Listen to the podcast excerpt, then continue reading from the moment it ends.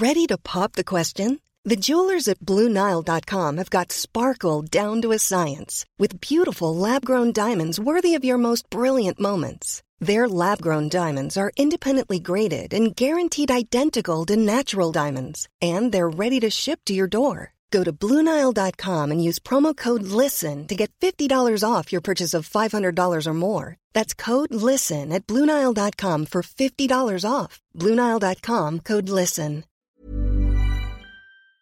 Charge alive.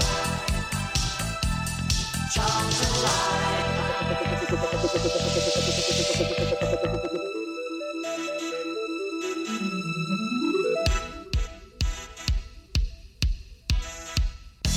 So, good evening and welcome to Charlton Live. This is the big match preview. My name is Louis Mendes. I hope you guys are all very well. On this week's show, we will, of course, be looking ahead to Saturday's home clash uh, with Oxford United at the Valley, the return of former Addicks boss Carl Robinson uh, to SE7. Joining me to look ahead to that game, a man who's been uh, busy in his chair, Mr. Nathan Miller. How you doing, Nathan? Living the dream, mate. Sorry, mate, I clicked the wrong button then. Sorry for Oh. the delay. Yeah, that's- yeah, not bad, mate, not bad. Another week has passed and uh, buzzing for, you know, the mid-table sort of clash. Well, not mid-table for them, but, you know, looking forward to trying pushing in that top 12. Yeah, I mean, th- yeah, I mean that's very much the the big part of this season now. The passage of time, just waiting for it to be over, and also uh, joining us, uh, wishing their life away is uh, Tom Wallian. How you doing, Tom? Not too bad, mate. Yeah, yourself? Yeah, yeah, I'm good. Yeah, no one ever asked me. Thank you, Tom. Yeah, deep down, get, all right. get deep into my soul. I'm fine. I'm just a bit bored of the season now, but that's fine. I can Don't live with that. All, uh, all laying the groundwork for next year. That's what I'm talking about now. So on this week's show, uh, we'll be discussing the injury crisis uh, at the Valley. It's been a while since we've had one, to be fair, but we've got a proper one now. Uh, so we're going to hear from Johnny Jackson on that. We're also going to hear his thoughts on the likes of Daniel Kanu uh, and Mason Burstow, the youngsters who've been playing up front for us uh, recently. Johnny, we'll also talk about the the goals from midfield that we need after Elliot Lee finally got back on the score sheet uh, on Saturday. Uh, well, so we're going to talk about the upbeat walk coming up. Uh, going to hear from uh, Simon uh, from the Fence End Pod. Uh, give us the lowdown on Oxford United, and then Jacko will preview the game himself. I mean, before before we hear about Johnny, then obviously, I mean, it's nice to be back at home. I think Tom after after those two defeats where. You know, on another day, we probably could have taken two points, but we only got ourselves to blame for the fact that we didn't. So it's nice to get back to the valley where generally our, our form's been pretty good. Yeah, definitely. They're they're two difficult away games. Uh, as you say, it would have would have been nice to come away with a couple of points, and obviously potentially more than that as well. Uh, I think, especially the the Wigan game, you, you probably don't necessarily go into that expecting us to come out with anything, but the the manner of the game, you know, going ahead and then, as you say, conceding such a poor goal, you're obviously disappointed. Um, but as you say, the the home record this season generally has been very good.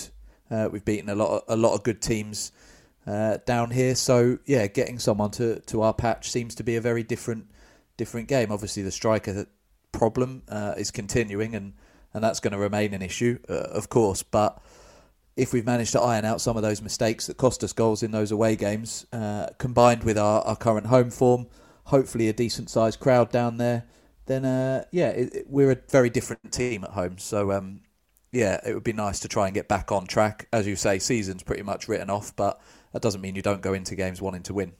Yeah, I mean that is the the important thing now for the rest of this season, Nath, is that can't just lay down. We can't just give up. I mean, it, you do that, you, you find yourself getting sucked into a relegation battle if you're not careful. But certainly, it won't it won't be the sort of momentum building second half of the season we're hoping for. Now, of course, we're well aware of the the struggles we're having up front in terms of injuries, which we're going to hear from, from Johnny in a few moments' time. But it doesn't mean we, we just give up. I mean, we want to see take some of those positives out of out of the performance away at, at Wigan, even though we, we threw it away again. And, and like I say, only ourselves to blame in terms of conceding silly goals. But there, there were good points out of that as well, and, and, and a, a, maybe a, a 15, 20 minute spell at Bolton as well.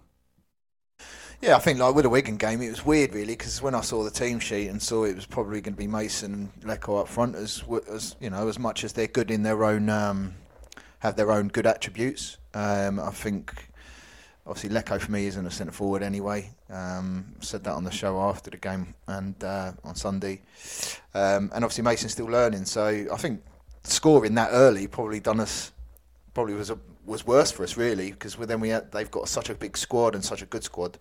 um, to come into it. But yeah, it's nice to be back and at home. And like you were saying, that we don't really want it to fall into a, you know one of those lulls at the end of the season where it's just a bit dull and. But there is a risk of that happening. But if you know if we don't sharpen up and and you know we don't put in the performances, and not only could we, as you rightly say, get sucked into a a relegation fight, which is mad, really, thinking about where we where I was thinking we were going to be at the beginning of the season. But we are where we are, and and we got got to remember as well is Jacko's going to want to start planning for next season, and a lot of players are out of contract, um, and it's a time for them to put on a performance to show Jacko that they want to be part of this. Whether or not I know Jacko's probably got a, a few ideas of who he wants to keep, but um, there might be some on the periphery where they can earn their sort of uh, contracts next year. So yeah, hopefully we can get a good couple of wins, um, try and end the season on some sort of high. But it's just a bit difficult at the moment. It's, it's just a bit meh, isn't it? Really, I mean, yeah. there's so many times this season you said, "Oh, we could have done this," or you know, oh, if only our set pieces were better, if only we took our chances, and it just seems like a groundhog day, really. So long, um, long await the uh, end of the season for the for the Ipswich game, and then we can roll on, roll on to the next one.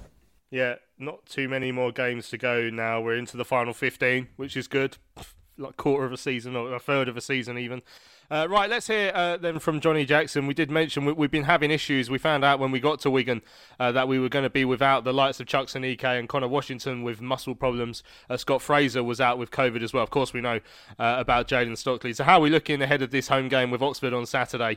Uh, starting off, Jacko asked during the press day today, is there any chance that Scott Fraser may have returned from his bout with COVID? He's not been back with us with the group yet because he's he's still been symptomatic up to today. So whether that whether that's going to um, change between now and Saturday, obviously, I'm not not so sure. Um, so yeah, I mean, you know, there's no getting away from it. We are we are depleted in certain areas of the pitch, and and you know, big important players for us in um, in those areas as well. So uh, it makes it more difficult, but obviously, it's opportunities for other people, and and obviously having to go about our, our you know our play and our uh, the way that we're going to go about trying to win the game slightly different, perhaps, than, than we would if those guys were available. That mean you're going to have to be continue to be creative with your team selection. Uh, I mean, I know Mason and Daniel of came in. You know, Mason's always going to uh, put in a shift for you. Daniel came in for his opening uh, for his bow, senior bow. It must have been pleasing for him. But in a perfect world, obviously, you, you probably wouldn't have had to do it just yet. But more creative uh, team selections coming up. Well, that's it. Yeah, those guys aren't available. So there's an opportunity for for someone else somewhere else, isn't there? So, um, yeah, obviously done a lot of work this week on on some things, and uh, we have to try and uh, trying to find a way of beating a, a, good Oxford side with what what we have available to us. So it doesn't look like it's uh, getting any better soon. I mean, it's a problem. I mean. It is a tough one. You take you take your your first your, your first free choice strikers out of any team, you know, and you're going to struggle. And then the likes of Scott Fraser we've bought in, you know, in January and, and, and came on against Bolton and looked the real deal in, in, in his first proper proper cameo. I know he'd had a few minutes before that, but you know, all of a sudden, all, all, those little inklings of things that could be good about what's happened in January with Chuks and, and Scott coming in, they've just been wrenched away from us again. So we're, we're stuck again in this issue where we, we are we are depleted, and I think I think it's showing in terms of going forward in particular. Yeah, it's annoying, isn't it? Because we're kind of familiar with this feeling over the last few seasons with us not signing enough players and having that sort of injury crisis because players were being asked to play too much and then having to play all kinds of youth players as a result of that. But it, as you just said there, this season, you know, whether we bought well or not, uh, people have obviously debated over the summer, but we certainly brought bodies in. We then strengthened in the areas we needed to in January. Uh, maybe not quite enough, but we did get players through the door. So I think largely we're well stocked in a lot of the, the positions now. Um, so the fact that we're now struggling to, to play players just shows this one really is a bit of bad luck as opposed to those other seasons where it was, you know, under investment into the team. And yeah, you couldn't write it, could you really, that, that all of them would have those those different issues um, and, and all be out. And it is a concern because obviously I think was it Wimbledon was our last home game. We put three away. Um, you know, it wasn't we didn't play brilliantly, but we scored three goals and, and got the win and then those two away games scoring those couple of goals but but getting no points. I think I said it on one of the pods maybe a week or two ago that we at the moment, because our defensive lapses and because we are conceding silly goals, we're needing to score a couple of goals at least to win a game. And when you haven't got your three strikers available for you, that's obviously going to be, be 10 times harder. And yes, we got Mason, um, but again, still very young. Um, you know, I know he's done well in, in games, but not fair to rely on him. Um, and then you've got Khan, who obviously came on for a very brief cameo, but again, no way we should be playing him at this stage in his career. So it is a little bit difficult. I know we've got people like Leko or DJ that could come in and play there, and I know they've played there in the past, but they're not what you would call out and out strikers. So it is a problem. I think I'm obviously glad we're not as close to that relegation zone as we were a few weeks ago, because then I'd be nervously looking over my shoulder. That the reality is that probably whether we win or lose, it's not going to make a huge amount of difference. But as we all said, you don't want the season to tail off. You do want to try and build some momentum for next year. Uh, and ultimately, you want these players fit and, and ready to go to know that you can rely on them um, because, you know, contracts are up in the summer and stuff. And I think certainly in, in Chuks, Connor, and Jayden, they're players that we probably all agree we want to stay next year. So, yeah, it's a frustrating one for Saturday. It'll be interesting to see what Jacko goes with, whether he tries a, a change of formation, which I know he's he's been trying to avoid. But um, yeah, just just our luck at the moment, unfortunately.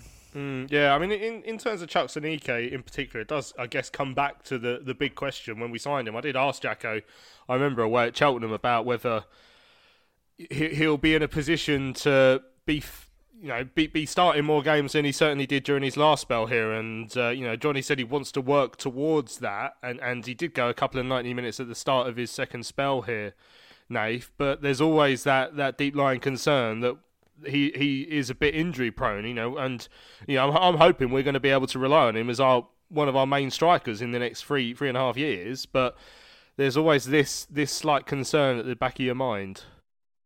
Yeah, of course, and I think, like you say with his injury record, it's always going to pose questions. And but but just being, I don't know what the injury is, but.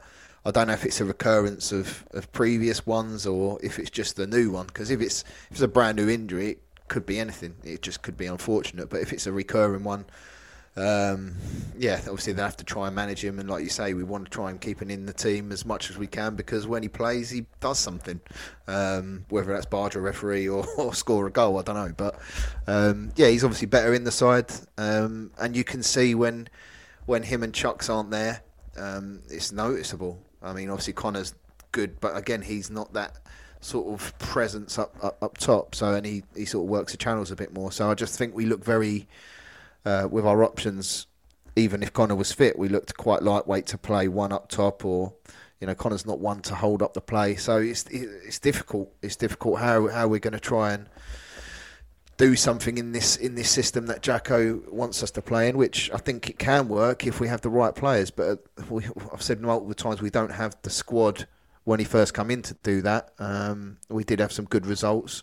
Um, so yeah, it's just difficult really because we just haven't got that presence. Maybe I don't know. Maybe we'll like Tom says. Maybe we'll throw a spanner in the works and play. I don't know a four-three-three, but with one as a false nine, and then we haven't got an out-and-out striker. But I can't see that happening.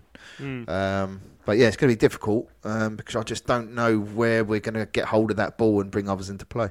Yeah, I mean, there was one interesting point, I guess, um, that, that came up in the fans' bar actually on, on Saturday after the game up at Wigan. Now, of course, you know when we were listening to Jacko's pretty much this time last week, he he was sort of saying, well, there was there was no fresh injuries out of the game with uh, with Bolton, uh, but I think he knew probably at the time fully well that the likes of Chuks and and Connor and uh, weren't going to be available for this game, but decided to play it close to his chest. Now, I mean, that's something we've seen a lot. Bo used to do it all the time. Uh, I mean, there were times where we actually knew that they had players injured, but we, it was an agreement that wasn't going to be said. Like Igor going into the closing stages of the promotion season, it was quite well known, sort of behind the scenes, that Igor was unfit. But Bo had made it clear he wanted to keep it close to his chest, and Jack obviously does this again. But you know, one of the chaps we spoke to, I think it was Niall, I spoke to up at, up at Wigan Station on the way back. He was a bit upset that he felt, I don't know, he felt like Jacko could come out and be more honest with the, with, with the fans about that. I mean, is it about finding that balance between not wanting to show your hand to to Leam Richardson and, and the Wigan team, but also, you know, not wanting to have loads of Charlton fans travelling thinking everything's going to be fine and then find out an hour before kick-off that there's no no strikers? Yeah, uh, there, there is a certain amount of loyalty to to the fans, and obviously if if you're spending a lot of money, um, you know, trains are expensive, um, tickets can be expensive.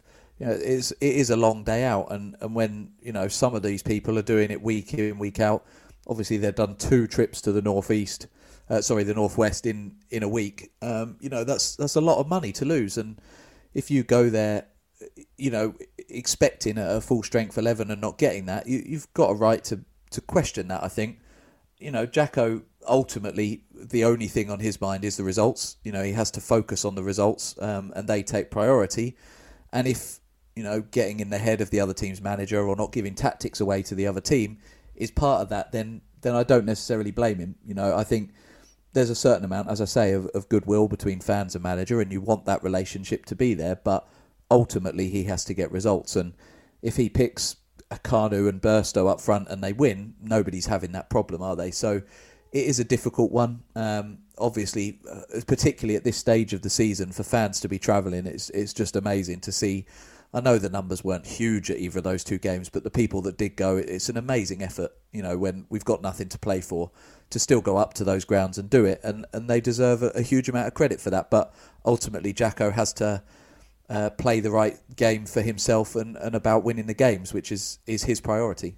Yeah, I see we're coming up to something like 900, maybe even a thousand to be going up to Sheffield Wednesday uh, in, in, a week or so's time, which is an absolutely remarkable return. As you say, the support's been you know, good in very trying times this season.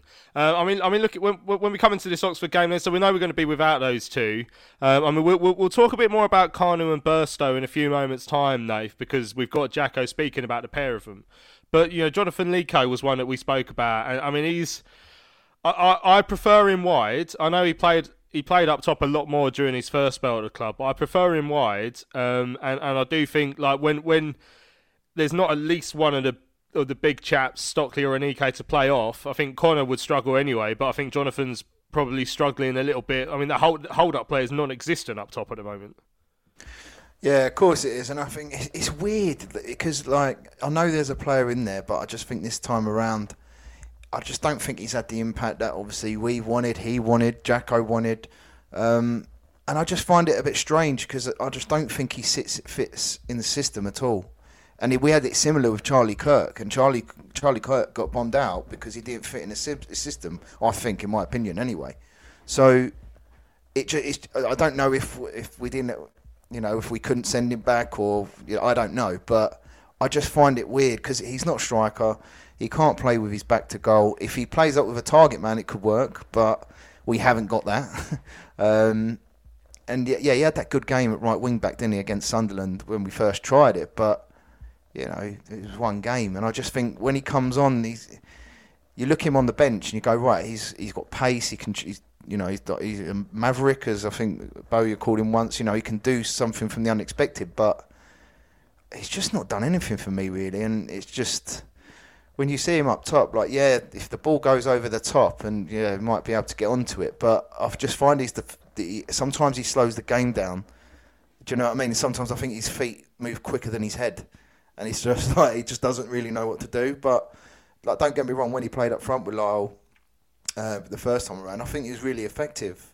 But I just don't know. He just hasn't seemed to get that consistency. Which, to be fair to him, no one's really been consistent apart from a couple. You know, Dobbo and I know Clare's made a couple of boo boos recently, but he's been quite consistent um, playing at centre half. So yeah, it just frustrates me with Leko a little bit. He is better out wide. I agree. Um, but again, we're not playing that formation. You know, like I mean, if we played four three three, imagine if Kirk on his day, if we the know we'd play that was at Crewe and Leko on his day, and we know seen either side, then yeah, it could probably work. But then we had that predicament earlier in the season when we were the midfield and the wingers were so far away from Jayden. It was just one ball up to Jayden and see what we could do in and around it, which wasn't working. So yeah, it, it, looks like he probably will start up front, um, and he'll probably bang an hat trick and shut me up, won't he? Which I hope he does. But um, yeah, it's just difficult because it, it doesn't suit the way that we're playing at the moment. He's just not really affecting games. Lovely stuff. Right, well, we have been speaking, of course, about the, the fact that we're struggling a little bit in terms of uh, options up top. Uh, we saw on Saturday Daniel Kanu, the 17 year old striker, has been banging him in at academy level so far this season. He came on for the last 10 15 minutes or so uh, at the DW Stadium for his senior uh, debut. Now, of course, he replaced Mason Burstow, uh, who himself is still very new to the team, but it will be off to Chelsea uh, at the end of the season, officially back on loan, of course, after we sold him to the Blues on transfer deadline day. Uh, so uh, Jacko was asked during the press day today uh, whether he thinks that Daniel Kanu can be seen as a replacement for Mason Burstow uh, for this time next season. I think it's really early to say with, with Dan. Um, he's doing great things with the under 18s, but going from under 18 football to uh, first team League One football is a, a huge step, and you know he needs to make the progressions from 18s going to Anthony Hayes's um, group there with the 23s and and have the same impression that he does at 18s football uh, to get his opportunities. You know, it's I'm really pleased with Dan.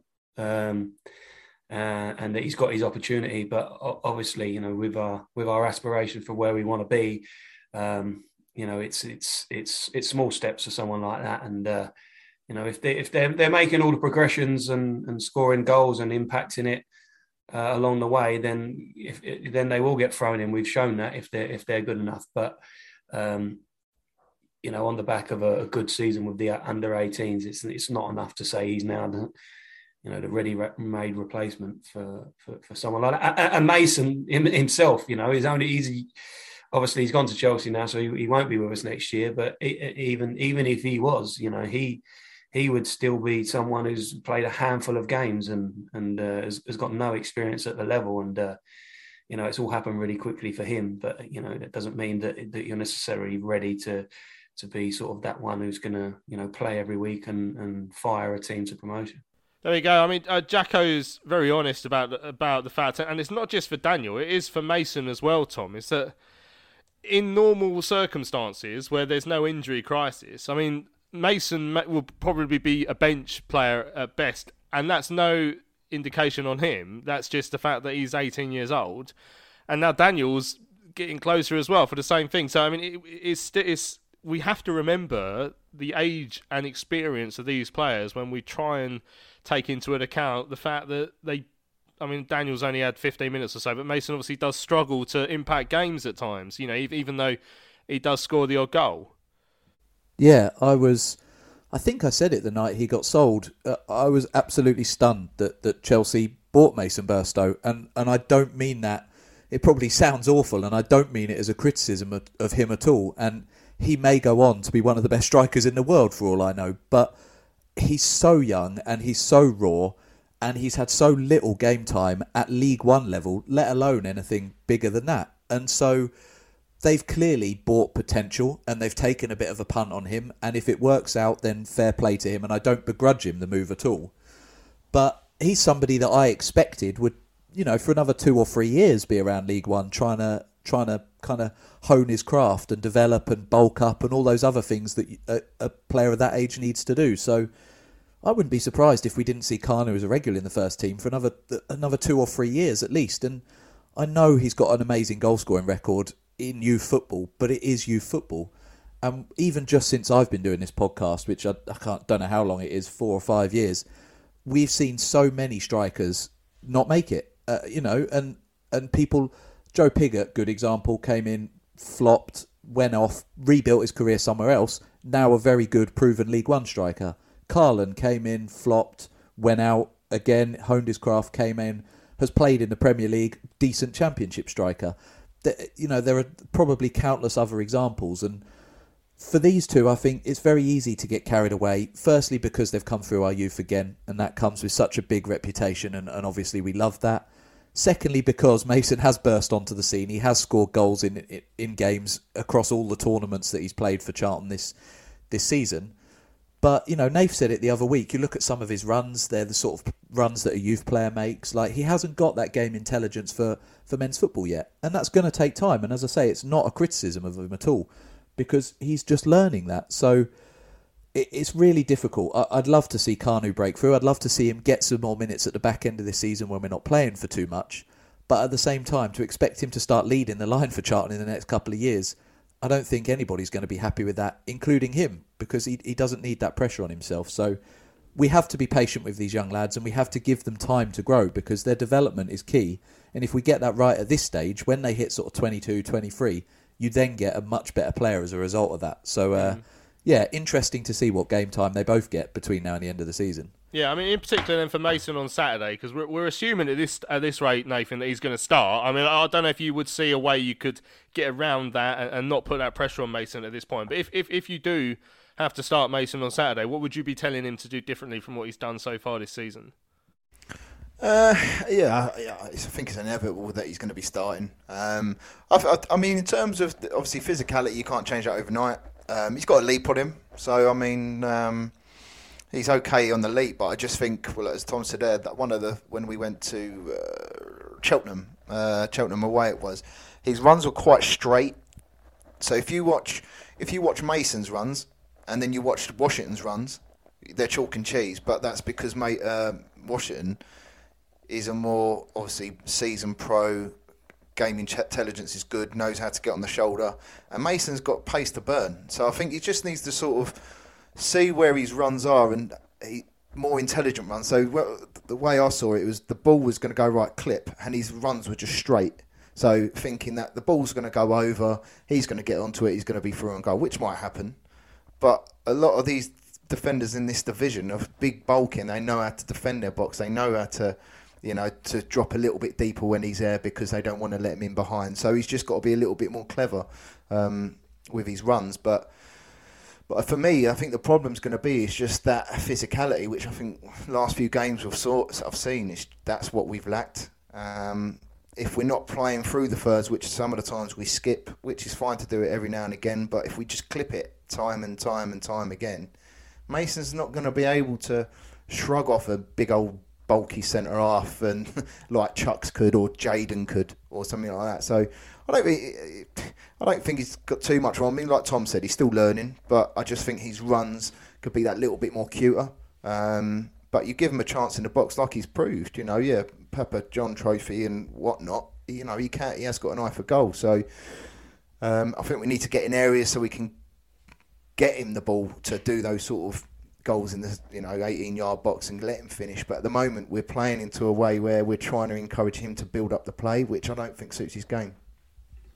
Lovely stuff. Well, what has happened uh, this week and what we need to see more of, of course, is midfielders uh, scoring goals. Elliot Lee uh, managed to bag one up at Wigan uh, the other day, and again, Jacko was asked during the press day today uh, if he hopes that we'll start to see a few more goals from the midfield, starting, of course, with the fact that Elliot has got one uh, on Saturday. Absolutely, yeah. I'm really pleased for Elliot. Obviously, he came out of the side for a few games there, came back in and impacted the game. That's, I've been encouraging him and all my midfield players, and especially the attacking ones, to to start contributing with goals. I think it's really important. Uh, someone as good as Elliot, you know, he needs to be scoring more than three. Someone, someone as good as Alex Gilbey who gets into positions, you know, they need to be adding goals. Albie Morgan needs to add goals to his game.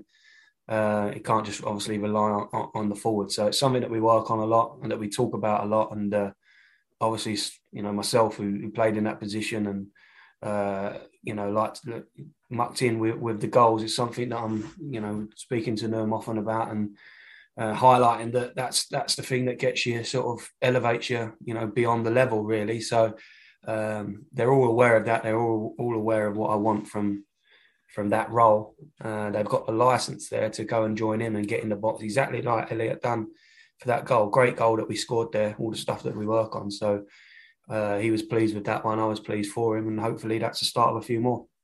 Yeah, I mean that's that's the point we've been banging home for a long time, Tom. Is that we don't we we ain't been scoring goals from midfield now. You know, Elliot got one Saturday. I mean, the, the one I want to see add, add more is is Alex Gilbey. I thought once he broke his duck, you know, once he got that one against Ipswich, I thought, right, here we go. He's, going to go on a run, but he's missed. He's missed some good chances. You know, hit the post at, Portsmouth, hit the bar at, at Wigan. Uh, but at, at, some point, he needs to start sort of adding these to his game again because when we are light up top, players like Gilbey could could be the, the difference between getting those extra goals that we need. Yeah, I think even when the strikers are fit, I don't think the the midfielders have done enough. I mean, I think Elliot Lee's got two or three, hasn't he? Um, at, at Gilbey, has he still only got the one? I think Ben Purrington's probably got three or four. So yeah, there just hasn't been enough for midfield, uh, and that's not just this season. Um, there was a season when I think when Bowyer and Jacko first kind of took over or were involved in the coaching. I remember both of them talking about getting Jake further forward, and Jake went on a lovely little run towards the end of that season, getting a few goals, and and then obviously got his injury, which which sort of hampered that. But I thought, right, with those midfielders in charge, they're going to be encouraging them to get forward because obviously Bowyer had a decent scoring record and Jacko did all right as well, but for whatever reason this season that that just hasn't happened. And obviously Morgan wasn't in the squad then came back got his one nothing's really happened. As you say Gilbey got his at, at Ipswich and then and then nothing really.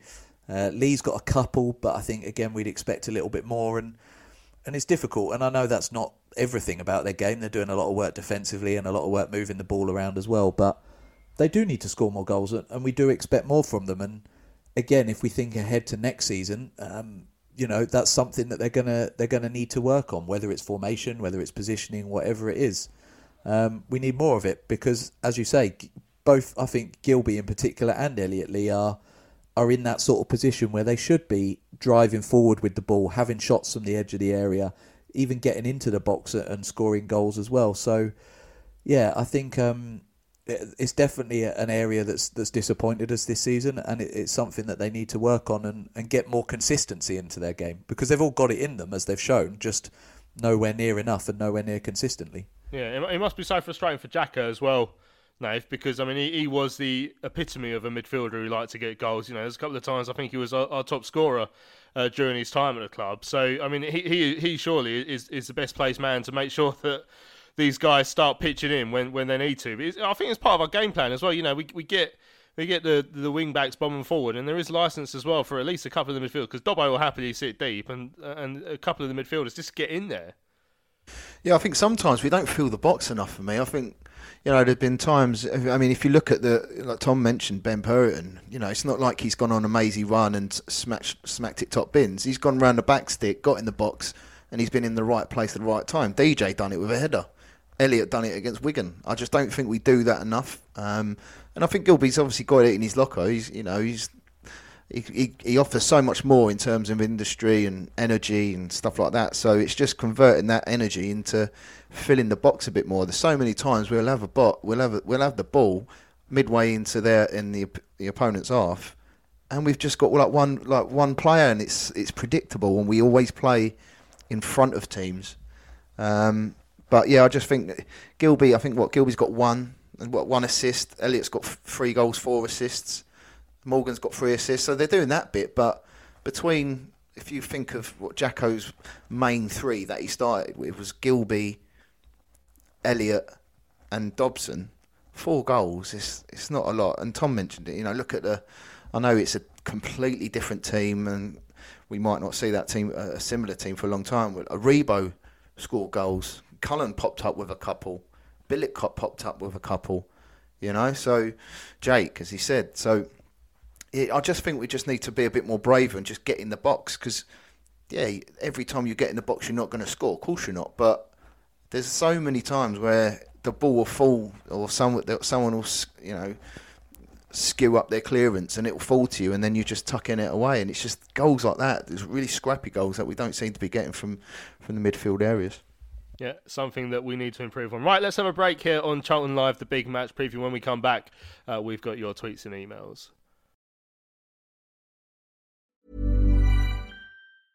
Ready to pop the question? The jewelers at BlueNile.com have got sparkle down to a science with beautiful lab grown diamonds worthy of your most brilliant moments. Their lab grown diamonds are independently graded and guaranteed identical to natural diamonds, and they're ready to ship to your door. Go to Bluenile.com and use promo code LISTEN to get $50 off your purchase of $500 or more. That's code LISTEN at Bluenile.com for $50 off. Bluenile.com code LISTEN. Hey, I'm Ryan Reynolds. Recently, I asked Mint Mobile's legal team if big wireless companies are allowed to raise prices due to inflation. They said yes. And then when I asked if raising prices technically violates those onerous two year contracts, they said, What the f are you talking about, you insane Hollywood ass?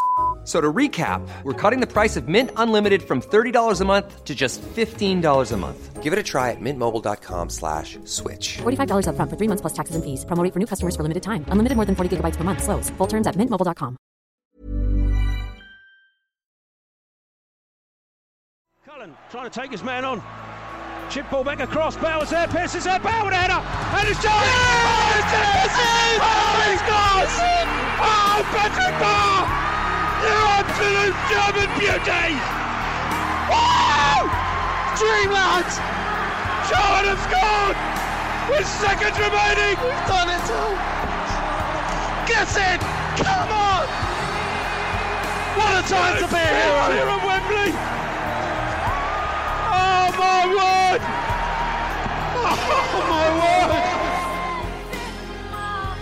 Charlton Live. Right, welcome back to Charlton Live. This is the big match preview looking ahead to Saturday's home game uh, with Oxford United at the Valley. Can't wait for that one. Can't uh, look forward to see Karl Robinson again back in his uh, back home, isn't he? I feel I always feel like this is where he belongs.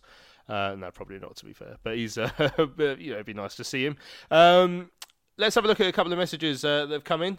Uh, McSquared, now this is a good question. Uh, emailed in. Any realistic hopes of reaching the playoffs disappeared uh, when Jayden Stockley got injured? Discuss. I mean, it is. Is it that simple? It, it does feel like that it's played a massive part. You know, ever since that that game before was it just before Christmas that, he played without Connor, and then he came back the other way round, and know, we haven't seen him since, and it has been a massive trouble. You know, and not not just going forward. It's in it's in our own box as well. Defending Tom is a massive massive part of this team. It's definitely one of the key reasons we won't make the playoffs. I think, in hindsight, as you say, it was just before Christmas. If we'd have got a striker in a bit earlier in the January transfer window, uh, and they'd hit the ground running, then there's every chance that that might have made a difference. Uh, and I think certainly going into January, we weren't out of the, the playoff race. So uh, I don't think necessarily the moment he got injured was it, but I think the knock on effect from that and then the the slow business in January uh, as a combination ha- has been the problem. I haven't looked back at the the goals or lack of goals we scored over that time, and I know a couple of games were cancelled and stuff, but I certainly think kind of after the the Ipswich and Cambridge week in December when we beat both of those teams, there was then probably six weeks that I think probably decided our season. And in that six weeks, we had games called off, we had J- Jayden's injury, and we didn't really bring anybody in. And I think coming out at the other end of that, um, uh, I think we lost a couple of people to, to COVID as a result of the new variant at that time as well. I think off the back of that six week period, that's probably why we're not going up. Um, but yeah, as the the email said there, Jayden uh, in both boxes and just around the, the, the team as well. Obviously got made captain, and I know it was um, some people queried the decision and whether a striker should be captain, but you can see him marching around the pitch, shouting at players, encouraging players, and that makes a big difference as well and doesn't go unnoticed. So, yeah, a huge loss. I know last time he played, he said he wanted to end his career with Charlton, didn't he? So, I'd be more than happy to see him sign up for for another few years if if uh, he can get back fit. Yeah, look like he might accidentally be doing it at this rate. it's taking him so long to get back, but hopefully, uh, hopefully, it won't be too much longer. I guess we'll find out uh, in the wash. Right, Reg says uh, turns out the PSA test at the Valley on Saturday uh, does not involve a digital insertion, but is a blood test, i.e., just a little prick. Uh, this is a relief, as it means the only digital nonsense I have to worry about uh, is uh, that which is uh, on social media from so-called Charlton fans. Honestly, have a look at yourself. If it wasn't for Messrs Mendes uh, and Cooley and Lady Gallop, I'd be uh, off Twitter uh, quicker than our strikers heading for the treatment room. Well, I'm, I'm, glad that I'm one of the ones, one of the reasons you're still on there. But yeah, it's um.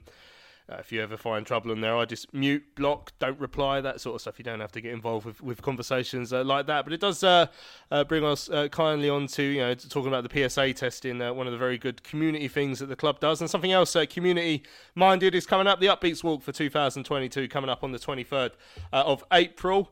Um, so yeah, be ahead of a home game and a chance of course, walk from the training ground uh, down here at Sparrows Lane all the way to the Valley of Nine uh, mile walk, looking to try and raise thirty thousand pounds in donation. Uh, you get lunch and refreshments included. Uh, you could also do it virtually as well. If you can't get to SE7 that day, you could sort of walk around uh, your location if needs be. So have a look on the Charlton website. I mean, we've we've done, it's the first time in a couple of years it'll be. Um, you know, back back off. Obviously, with COVID, Nave, we've been unable to do it. Last year, it was a virtual one, but because I was at the game, I, I walked myself to the to the uh, to the ground from where I live, quite near the training ground, and it was it was nice to get out. But it is it is more fun when there's a lot of people to do it. So you already signed up, ain't you, Nave? Yeah, already signed up, mate. Uh, yeah, it's a good laugh. I think we've done we've done it a few times, haven't we? All of us lot, and um, had some good chats with you know other walkers and stuff. Um, passes the time, you know.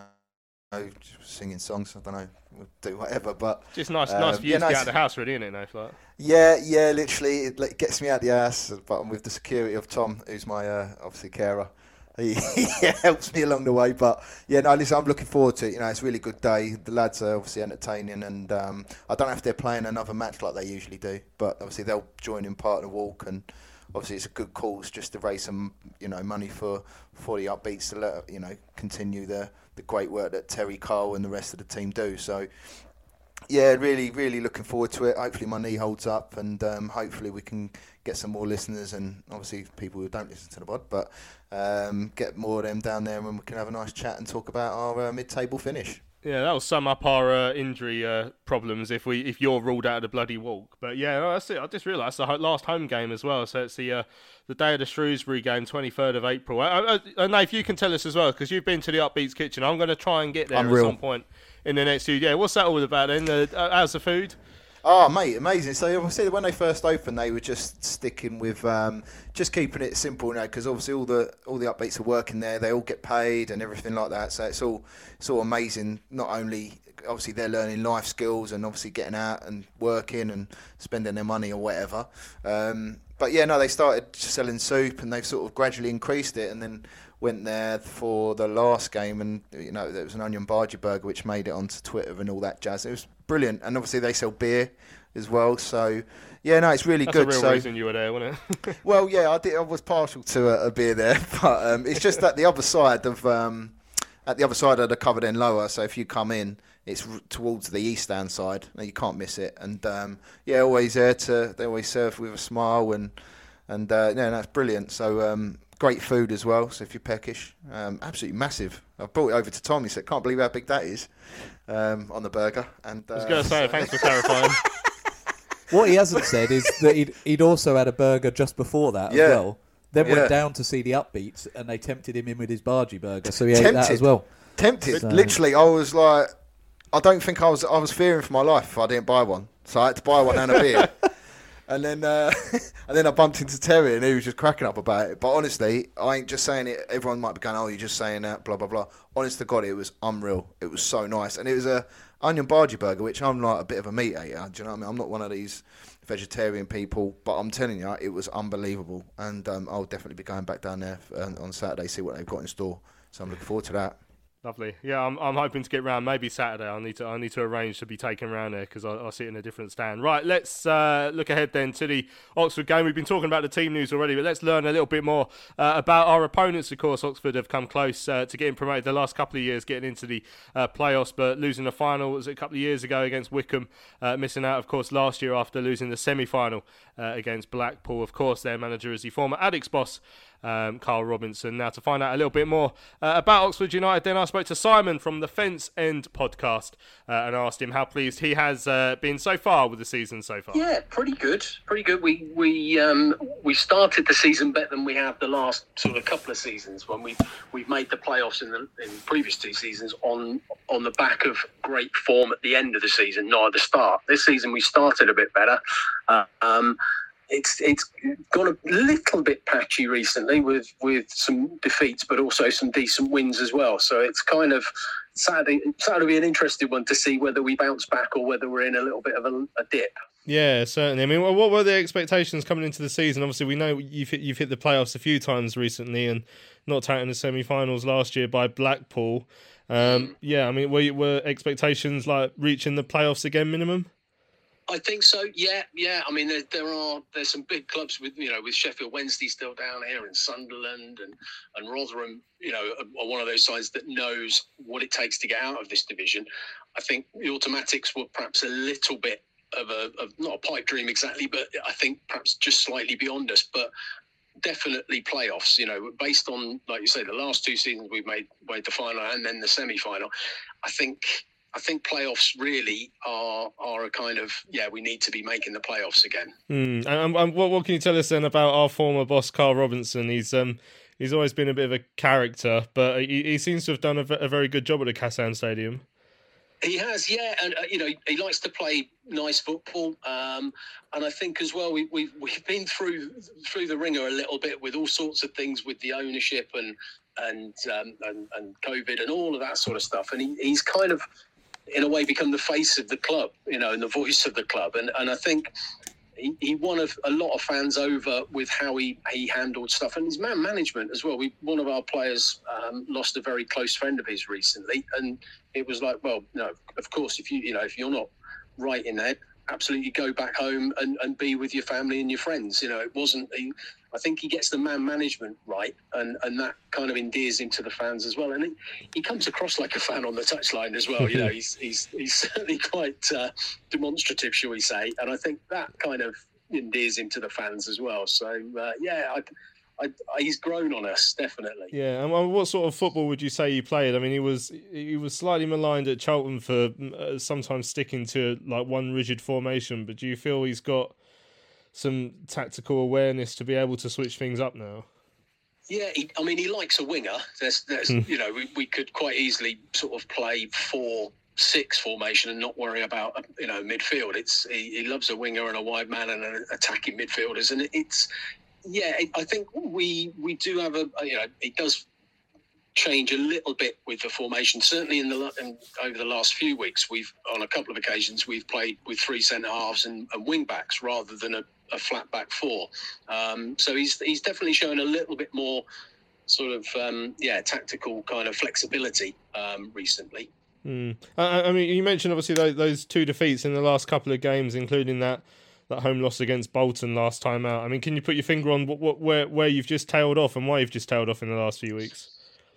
Yeah, it, we we struggle against big physical sides who, who you know put you under pressure. We we came unstuck against Wycombe as well, and and Bolton are a big side. Um, the the the weather wasn't great at the weekend, and it, it, not that, that it's the same for both sides, obviously. But uh, we, if if you're up against the side that stops you playing, um, then then we struggle a bit. Uh, if you're against the side that likes to try and play a bit of football, um, it, it, suits us. And I think we just sometimes get a little bit bullied in midfield, um, and, and, that's happened recently. Alex Gorrin, who's who's been the defensive midfielder that we've relied on over the last couple of years.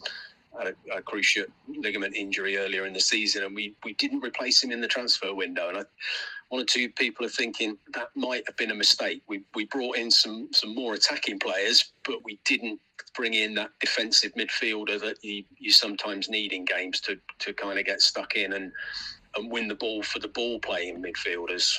Mm. And so, I mean, looking ahead to Saturday, who are, who are like the most the most dangerous players that the Charlton fans uh, should be wary? Obviously, Brannagan's been scoring goals in, in midfield, and, and obviously Matty Taylor as as well.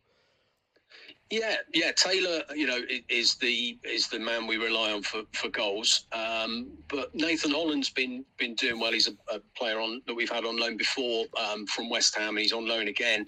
Um, and uh, he scored some some great goals, cutting in from the left and, and hitting them with his right foot. We've just re- um, just signed Sam Baldock as well, um, who, who's a, a, player that that's an Oxford fan. He's kind of coming here at the end of his career, but still with something to offer. Um, so Mark Sykes is a midfielder that recently um, has started scoring goals. Previous couple of seasons, he had everything apart from from goals, and, and he's now scoring, which kind of makes him the, the ideal midfielder. And he's he's someone that that uh, we were worried that we might lose in the transfer window, but actually. Um, we, we kept him, and uh, he's he's he's a goal threat as well. Mm. So, I mean, looking ahead to Saturday, then how, how do you think Karl will attack this game? Will it be expansive and, and, and trying to get into Charlton's faces early? I think so. Yeah. I mean, we, we like to try and play on the front foot. Um, you know, it's possession based and try and you know play on the on the ground. Um, but but uh, yeah, I think we sort of attack is the best form of defence, and we, are certainly scoring goals. We're conceding too many, but um, we are scoring goals as well. So uh, I think it will be a, a, probably a high scoring game.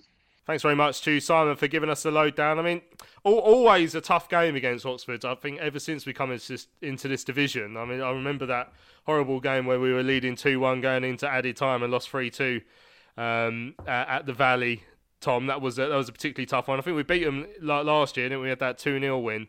Um, but you know, we we know we know it's going to be a, a difficult afternoon. Can't really compare our, our, our game with them at the start of the season because we are a slightly different team to the one that got beaten. Was it the second game of the season? But you know, we're still we're still going to be in for a, a, a difficult afternoon, and especially now they've lost the last couple as well. They're going to be a bit wounded.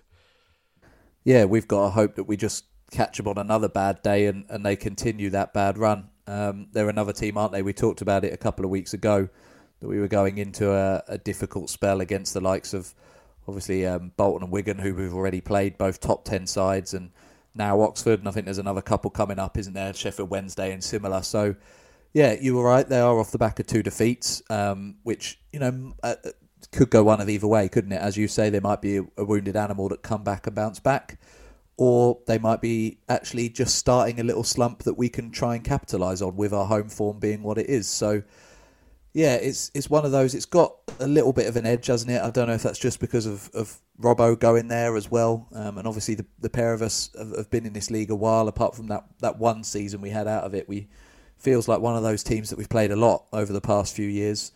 Um, so yeah, they're certainly not going to make it easy for us. I'm sure Karl will, will want to do do us over. Um, I know he's not been our manager for a little while, but uh, yeah, you always want to get one over your old team, don't you? So it, it's not going to be an easy game. But as I say, our, our home form is good.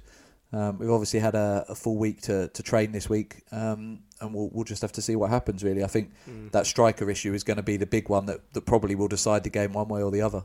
Yeah, looking forward to seeing Karl Robinson back. It's it's it, he's just about bearable when you only see him once every six months, isn't he, Nath? yeah, I wonder what formation he's going to play.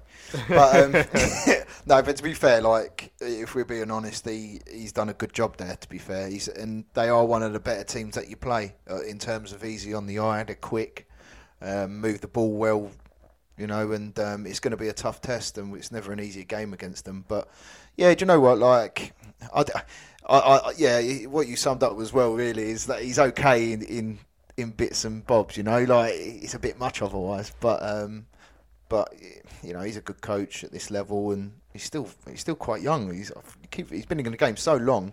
I think he's up there with one of the longest, um, the youngest managers that have been in the game, or something like that. I can't remember what it is, but yeah, he's good at this level, and his his team's good. So we're going to have to be on our A game to try and get a result. And as we said earlier, we don't want it to sort of fall into that sort of end of season, just meh sort of sort of season. You know, I can't really describe that sound, but you, you know what I mean. It's just a lot of people are just going to go to see friends and stuff.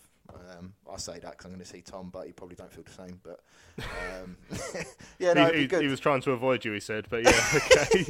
yeah, he always well, does try to sort of. He comes around with some glasses and a fake moustache. I still find you know. Yeah, well, you'd be in the Oak normally, wouldn't you? That's where you, you normally end up. Um, so yeah, we need to try and find a result uh, to uh, keep Karl Robinson quiet, which I mean, take well, take some doing that. But anyway, let's hear from uh, Johnny Jackson. Then uh, uh, he was asked during press day how pleased he was to be back at the Valley after two away defeats on the spin. Yeah, always look forward to playing at home in front of our own crowd, and obviously got a got a strong home record. So uh, we go into every game there confident that we can get a positive result. So it's exactly what we'll tr- be trying to do you know, realizing that, uh, um, you know, we are up against it a little bit in, in terms of the, the guys missing. Um, I think Oxford have got a sort of, from what I understand, a bit of a clean bill of health there to choose from. So, and they got good players, good squad, good manager. So um, they're in and around it, and obviously victories for them are, uh, you know, will propel them into the, into the top six. So they're going to be at it. It's going to be a tough game. We know that they're going to be up for it. Um, Karl's obviously coming back to his former club. He's going to want to win that game, uh, but so are we. And uh, you know, we'll be competitive. We'll be we'll be matching them uh, stride for stride, and hopefully come out uh, on the right end of it. There you go. I mean, interesting one for Jack, obviously, because I mean, he, his coaching career, Tom, started under under Karl. So it's like the, the, the master versus his apprentice here. If I mean, if you're willing to call Karl Robinson a master, done a good job at, at Oxford. Yeah, I'm not sure about master, but yeah, he's certainly done all right, hasn't he? And and as you say, we've kind of had that that little spell where him and uh, and Bowyer were under Robbo, then Bowyer comes in and Jacko works under him. And Nigel Adkins was a bit of a left field one, and and now it's it's Robbo coming back to see Jacko taking the reins. So yeah, I'm sure he will have learnt a lot off him. Um, we spoke, I think, the last time I was on about Jacko's determination to stick to this formation, and we talked a little bit about their their similarities and differences, and you know whether it's a, a stubbornness or actually an identity or where that line is between the two. Um, but yeah, it, it is going to be a, a tough one. Um, I'm sure he has a lot of respect for, for Karl Robinson. I'm sure he, he showed him a lot and taught him a lot whilst he was here. But once the uh, the game kicks off, they will just be two managers in the dugouts, and, and he'll want to go and win the game. So yeah, as I said in my last answer, I think you know in terms of formation and, and strikers, really, that's where for me the game's going to be decided. I think if we can get an early goal from whoever it is that he decides to play up front, our home record is good, and I'd like to think we can kick on. But if we're looking toothless up front, like we have done a little bit recently, then then we could be in a bit of trouble. But um, yeah, it'll be interesting to see which way the game goes. Yeah, certainly will. I mean, one of the one of the um, decisions that Jacko made last week was obviously to leave, leave Akin Famewo out of the squad completely. He travelled up to, to Wigan. I saw him there, but he wasn't in the squad. Obviously, we know with the, the situation with the five loanees, we, we have the likes of Nile John and Juan Castillo uh, in the uh, in in the squad um, and the likes of Jason Pearce, Sam Lavelle on the bench. So it's not completely unexpected that we didn't need a third centre half on the bench, Nath. But I mean, were you surprised in that he was dropped in the first place? Because I mean, you have to call it a drop in. He made that mistake uh, up at Bolton. But I mean, w- would he have been the man that you would have taken out? Would you bring him back in for the game coming up Saturday, or do you want to see Pearce? I mean, do we know if Lavelle's fit fit enough to start? Will he come back into it? How would you sort of see that that back three, especially as we have been playing players out of position now? Obviously, we know Sean Clare's done well, had a couple of mistakes recently, and, and uh, the likes of Ben Purrington playing on the left of that back three, when we do have centre halves to choose from now. Yeah, I mean, it was twofold really. I think was I surprised to see him drop? Yes, because we didn't really have a uh, you know a, a natural centre after to, to, slot in there, but not not. I wasn't too surprised because he was poor against Bolton. Not only for the mistake, I thought it looked like he played like he was out on the Jaegers the night before for me, and it was he was poor, and I think he probably did deserve to be dropped in that sense, but. Um, whether or not he comes back in Saturday, I suppose it all depends how he's trained and how he's how he's reacted to a poor performance, which we need to do. We need to say to players, if you don't if you don't perform, you ain't playing. Um, especially now that we ain't got nothing to play for. Um, I would imagine he would come back in, but it'd be nice to sit get sit Lavelle have some minutes. I don't know if he'll be able to start, but it'd be nice to see him get some minutes. Um, so yeah, it's just. I mean, in terms of Akin, yeah, I don't think he could have really grumbled really at the performance that he'd done against Bolton, um, but maybe it was a bit left field. But Purrington's played there before. You know, he's usually a steady Eddie, isn't he, Purrington? But um, yeah, so we're getting a few more choices. Is it? I don't know if Inniss is, you know, he's going to play. I don't. So big. See how useful he is at set pieces and how bad we've been at set pieces. So could be a key sort of plan of how we're going to score a goal because it might be that it will just be one set piece that we'll win the game from. Because I would imagine the way that Cole plays, you know, the wingers are played quite high and he's going to push, try and push off our wing backs if we do play the three-five-two as far back as possible. Um, and they're going to try and dictate the midfield, which I think they've done before and played them at home. And I don't think Bo was happy about it. I think it was that game, but yeah, I don't know. But i would I'd be surprised if he's if he's not in the squad or at least on the bench. Um, because then otherwise that means that Jacko is really fuming at that performance.